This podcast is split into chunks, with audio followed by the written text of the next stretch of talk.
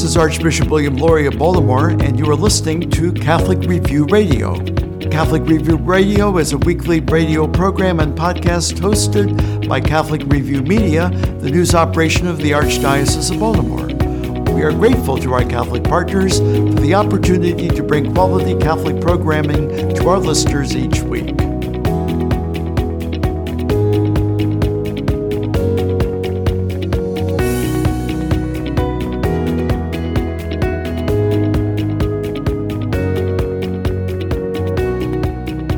Welcome to Catholic Review Radio. I'm George Matysek. It seems that the Christmas season just isn't complete without Christmas carols and other holiday songs. What is it about this particular music that seems to put people in such a good mood, and why does it have such staying power? Dr. Remi Chiu is a musicologist at Loyola University, Maryland, in Baltimore, who specializes in Renaissance music. He's also the author of Plague and Music in the Renaissance, which examines the role of music and music making in the medical, spiritual, and civic strategies for combating pestilence. Joining us to talk about Christmas carols and also his fascinating research into music during times of plague is Dr. Chiu. Dr. Chiu, thanks so much for being here. Thanks for having me. Christmas music has been in people's ears since Thanksgiving and, and even earlier. Um, most people seem to like it, although some complain about the repetition of certain songs. What is it about Christmas music that seems to put people in a good mood? Um, I think uh, you, you hit you know the, the nail on the head. It's um, the idea that music uh, acts very directly on our emotions and um, researchers have uh, found that one of the most um, one of the clearest ways in which music really um, uh, gets us into the mood of things is by uh, evoking certain memories and certain associations uh, with the past. And this could be um, a very specific memory, uh, memory tied to a very specific song. So, for example, you know, the time you baked cookies with Grandma, and Elvis's Blue Christmas was playing. Um, that song would bring you back to that very nice moment. Or it could actually be quite general, so holiday music as a soundtrack to getting together with friends or family at a dinner, or um, maybe um, the office party, right? Um, so through the years, we become conditioned to feel warm and friendly whenever we hear that seasonal music. So it's really um, that association, uh, that associative property of music mm-hmm. um, that works so well on us. And of course, that cuts both ways, as you uh, also brought up. So for those of us who don't have positive associations, um, we would find Christmas music rather, you know, innocuous or perhaps even annoying. Or if someone has negative associations, those songs can be very unbearable as well. What are some of the earliest forms of Christmas music? I, I, know there are some ancient liturgical chants that we still use today, such as O come, O come, Emmanuel, uh, especially during Advent. Uh, what are some of the others? Well, there are um, those carols um, that are, you know, from the Middle Ages and um, associated with chant and liturgy, and those have been around for a long time. Um, you know, a lot of them, it might surprise us to learn, um, things that seem like it's very old music is um, actually uh, quite recent. Um, so Jingle Bells from the 19th century, and you know a lot of the more um, popular ones are from the 30s through the 60s, which is kind of this golden age of uh, Christmas music. And we've kind of stuck around that uh, period um, recently, uh, I think, uh, maybe Mariah Carey and Wham notwithstanding, um, we tend to stick to those older sounds and older songs. Um, and I think it has a lot to do with, again, that idea of nostalgia, um, where the point of Christmas music or how it activates emotions in us is through past associations. So it's actually very hard to make um, new Christmas music stick. Um, so I talked about Mariah Carey, and that's uh, all I want for Christmas, and that's already from 1994, quite incredibly. Um, so it's already very old. Um, so standards are, are very difficult in, in that in that way. When you think about some of the most popular Christmas carols, uh, I'm thinking of Silent Night or Away in the Manger and, and some others, they seem to cut across cultures. Uh, Silent Night is sung in German and Spanish and Polish and Chinese and all kinds of languages. It just seems to be a global phenomenon. Why do you think that is that songs like that just seem to cut across culture? I think the tunes are just so simple. I, mm-hmm. uh, that's one thing. It's um, easy to sing. Um, it, it, it, forms earworms in people very easily. So I think just the accessibility of it, um, how easy it is to um, participate, uh, makes them very attractive tunes. And they also tend to be quite repetitive, right? So Silent Night, same verse again and again and again, for example. Um, so that immediate appeal is there. In the Catholic Church, there's no Christmas music played during liturgies until it's actually Christmas. But in the secular world, as you mentioned, it just seems to be everywhere, and and it's much earlier, and then it's gone by New Year's. Do you have any thoughts there on when holiday music should start to be played, or, or any personal preferences? Well, I hate to be prescriptive about it, but um, I understand why um, uh, people do it, and especially retail environments. Um, so um, research has researchers have found that um, you know stores playing Christmas music and maybe even uh, releasing Christmas scents in their stores put people in the holiday mood. Um, uh, and they become more generous with their gift buying. So, uh, if we want to be cynical about it, it's a really good commercial move, I think. Um, and especially with this idea of um, shopping creep, know, Christmas creep, going earlier and earlier and earlier, uh, right after Thanksgiving. Um, it becomes a very calculated way uh, using Christmas carols to get people spending. Do you have any personal favorite Christmas carols or any favorite holiday songs? I do. I think um, for the nostalgia aspect, definitely uh, Bing Crosby and David Bowie, uh, their duet of Drummer Boy uh, and Peace on Earth is a fantastic one. Um, and for more recent contribution, perhaps, is uh, uh, the Pogues uh, Fairy Tale of New York. Uh, a little bit uh, melancholy and, and quite uh, bittersweet, but um, I think it's a very interesting ballad um, and quite evocative. I've noticed that there's a substantial number of Christmas carols and songs that are in minor keys, which is kind of interesting. It it gives it almost sort of a, a, mystical or otherworldly feel when you think of what child is this or, or some songs like that. Do you have any thoughts on that? It might be that they're they are so effective because they evoke that old timiness. Um, perhaps minor or perhaps even it's just modal, right? So pre, major, and minor. So evoking that sound um, gives us this aura of timelessness. Mm-hmm. Okay. And you know that mi- minor sound, that you know, slightly melancholy sound, gives a feeling of, again, that bittersweetness that we um, we feel with feelings like nostalgia. Um, so there's something very calming about that as well. Well, our guest today is Dr. Remi Chiu, a musicologist at Loyola University, Maryland, in Baltimore. We're going to take a little break, and when we come back, we'll talk with Dr. Chiu about some of his research into the power of music, especially as it relates to difficult times such as in a pandemic. I'm George Matysek. You're listening to Catholic Review Radio. We'll be back in a moment.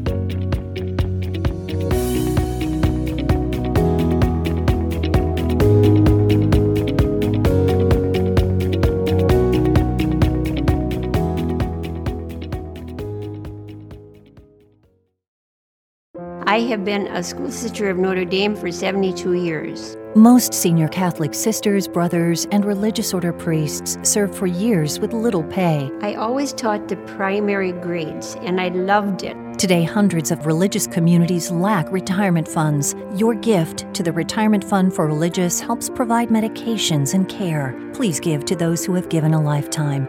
Thank you, and God bless you a hundredfold. Donate at your local parish. Every child enters the world with limitless potential. Potential of mind, potential of body, potential of spirit. If there was only a place where that potential could be nurtured and challenged every day, where the limits of greatness, once unseen, could now be within reach. Catholic schools rise above. Catholic news from the Archdiocese of Baltimore and around the world with the Catholic Review. A crowd of nearly 100 people, including donors, program recipients, and other invited guests, gathered at our Daily Bread Employment Center in Baltimore December 8th, where Catholic Charities of Baltimore formally launched their largest capital campaign in the organization's nearly 100 year history. The funds of the historic $75 million Greater Promise fundraising effort will support Catholic Charities' nearly 100 programs, with a primary focus on an intergenerational center in West Baltimore, expanding school readiness through Head Start, Gallagher Services, and the Cherry Hill Town Center. The new campaign claims to reimagine several of Catholic Charities' most significant public service programs, according to William McCarthy Jr., Executive Director of Catholic Charities. The fundraising effort began in the spring and has already raised $45 million. Catholic Charities hopes to raise the rest by its 100th anniversary in 2023. 10% of Maryland's population lives in poverty. The poverty rate is 22% in Baltimore City and as high as 17% in Maryland's rural counties. 55% of Baltimore City's employed population lives on the edge of poverty. For more on this story, visit CatholicReview.org.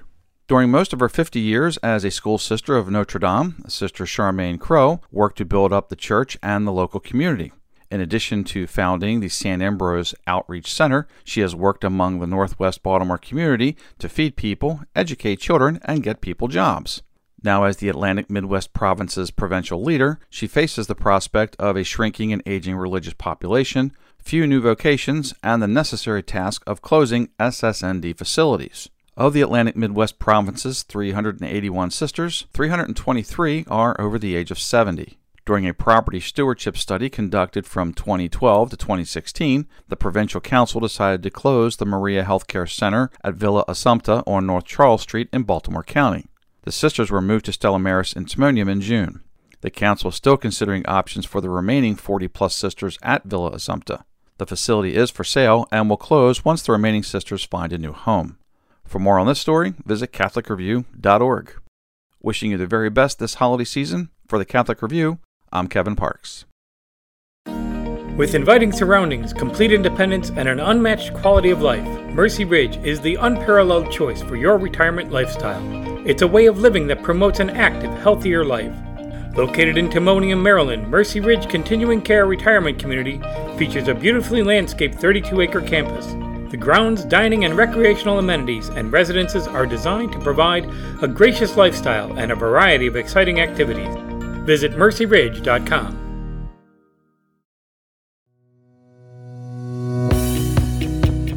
This is Archbishop William Lori of Baltimore, and you are listening to Catholic Review Radio.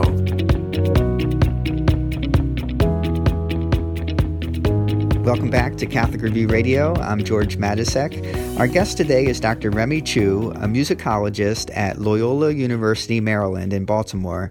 Dr. Chiu specializes in Renaissance music, and he's also the author of Plague and Music in the Renaissance. Dr. Chiu, obviously, we're going through a pandemic right now. Uh, could you talk about the commonalities of what we're experiencing now with what happened during plagues of previous eras, especially as it relates to the impact of music? Yeah, I think we can um, see a lot of similarities in the ways that we've uh, responded to plague um, as a public health problem, or responded to COVID as a public health uh, problem. Um, so even as early as the 14th century, um, quarantine um, was a uh, um, a usual procedure for um, uh, handling uh, the outbreaks. So all those uh, uh, related problems like the shuttering of businesses, the difficulty in provisioning stores and people was it, occurred as well in, in the Renaissance and in, in, the Middle Ages. So all those uh, similar difficulties uh, were social difficulties and, and financial difficulties were uh, are very similar um, between now and the past. And uh, of course, uh, plague and COVID um, results in fear. Um, it re- results in anxiety and results in negative um, emotions.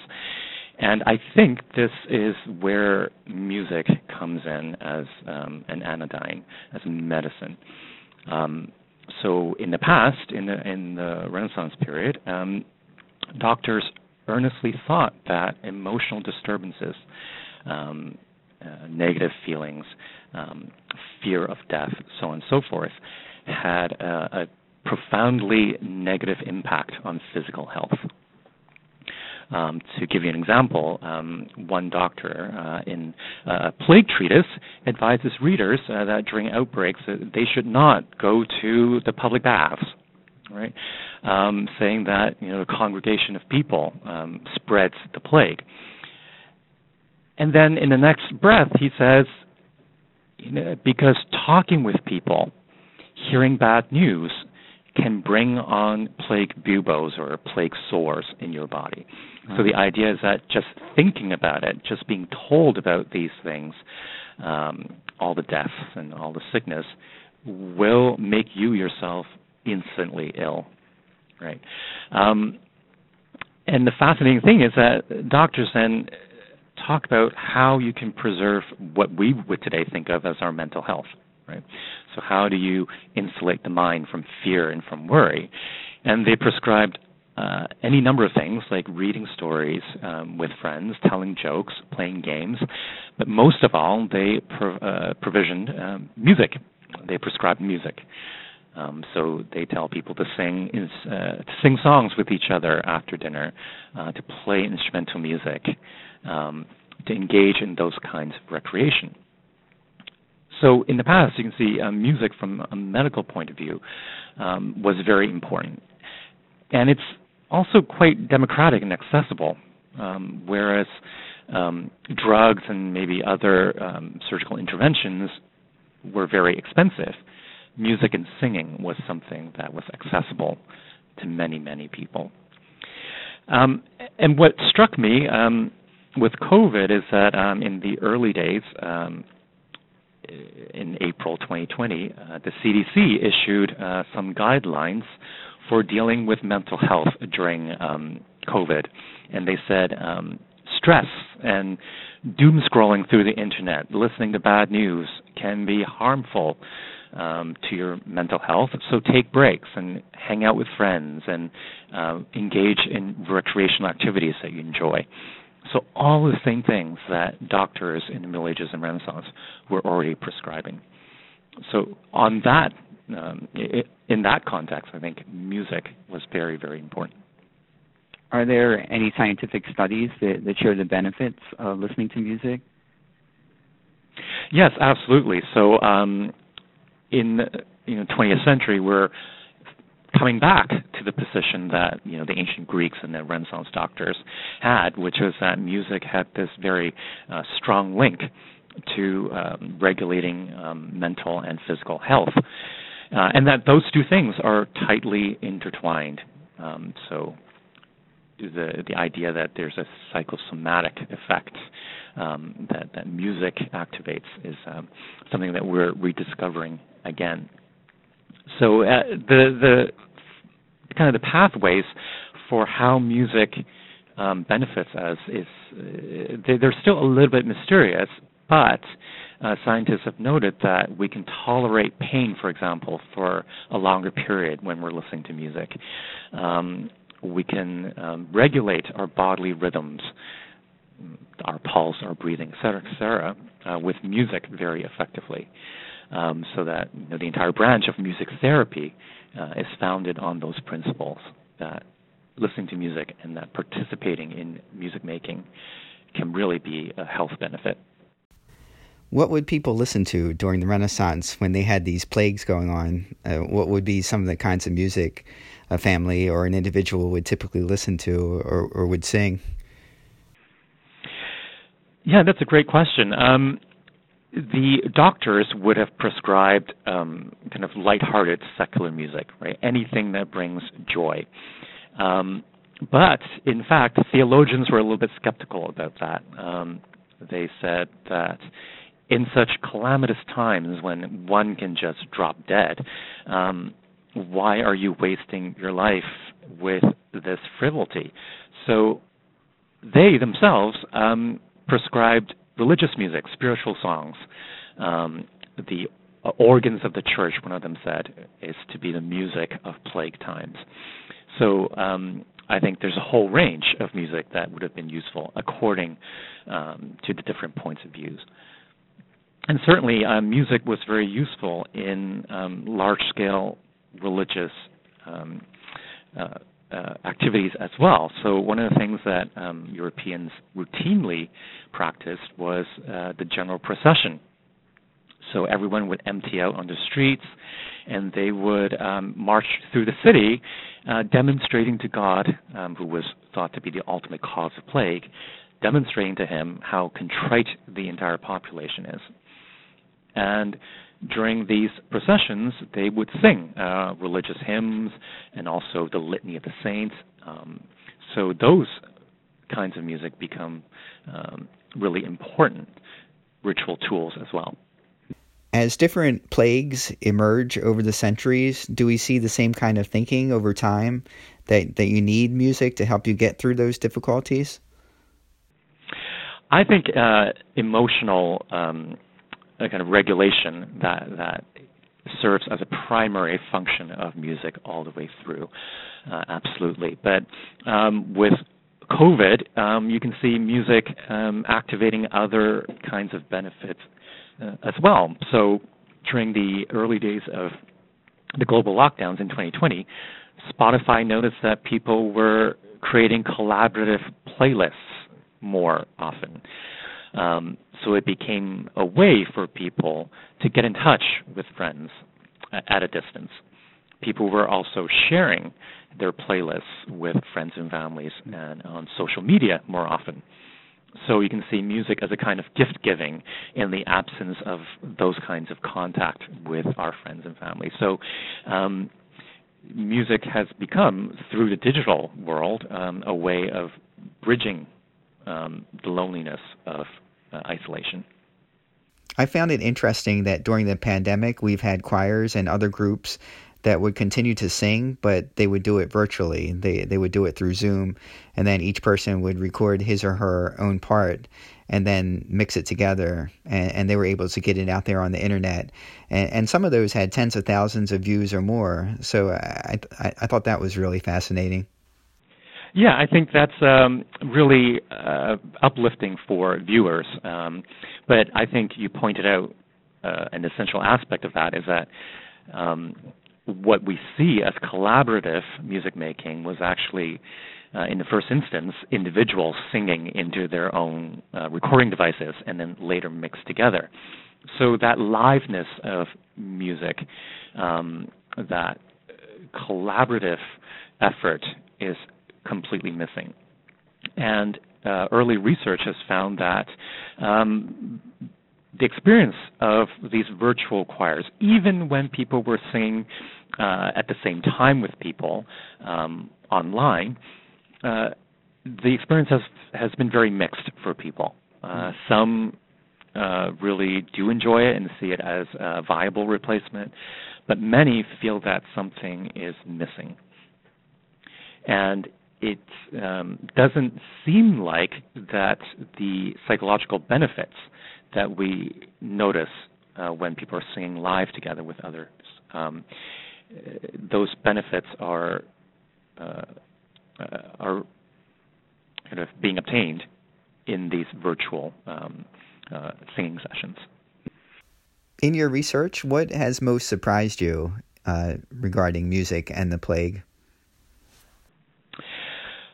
I think um, the surprises are really uh, kind of rereading the documents I had read in the past and realizing um, sometimes how I have misinterpreted maybe um, what people in the past have said. And I'll give you an example. Um, there was a doctor um, writing in the 16th century who said that one of the signs of plague um, was that animals were howling differently. They were noisier than usual. frogs were croaking differently, and birds were singing and more cl- uh, kind of um, they clattered more and made more noise.